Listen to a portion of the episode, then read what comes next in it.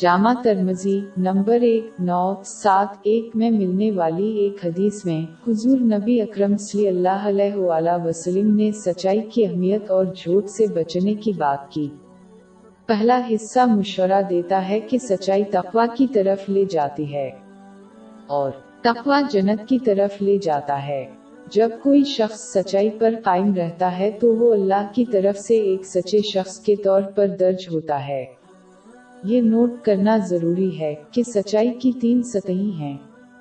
پہلا وہ ہے جب کوئی اپنے ارادے میں سچا ہو، مطلب وہ صرف اللہ کی رضا کے لیے کام کرتے ہیں اور کسی اور وجہ سے دوسروں کو فائدہ نہ پہنچائیں، جیسے شہرت۔ یہ درحقیقت اسلام کی بنیاد ہے کیونکہ ہر عمل کا فیصلہ کسی کی نیت پر ہوتا ہے۔ صحیح بخاری نمبر 1 میں پائی جانے والی ایک حدیث سے اس کی تصدیق ہوتی ہے۔ اگلی سطح اس وقت ہوتی ہے جب کوئی اپنے الفاظ کے ذریعے سچا ہو۔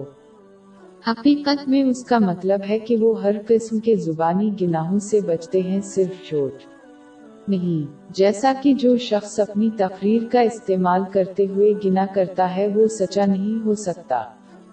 اس کو حاصل کرنے کا ایک بہترین طریقہ جامع ترمزی نمبر 2317 میں ملنے والی حدیث پر عمل کرنا ہے۔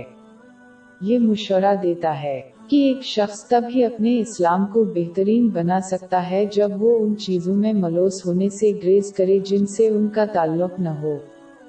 زبانی گناہوں کی اکثریت اس لیے ہوتی ہے کہ ایک مسلمان کسی ایسی بات پر بحث کرتا ہے جس سے ان کا کوئی تعلق نہیں ہوتا۔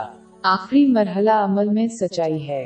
یہ اللہ کی مخلص اطاعت سے حاصل ہوتا ہے، اس کے احکامات کو پورا کرتے ہوئے، اس کی ممانتوں سے پرہیز اور صبر کے ساتھ تقدیر کا سامنا کر کے حاصل کیا جاتا ہے۔ اسلام کی تعلیمات جو کہ کسی کی خواہشات کے مطابق ہوں کو خوش کرنے یا غلط تشریح کیے بغیر انہیں تمام اعمال میں اللہ کے مقرر کردہ درجہ بندی اور ترجیحی حکم کی پابندی کرنی چاہیے۔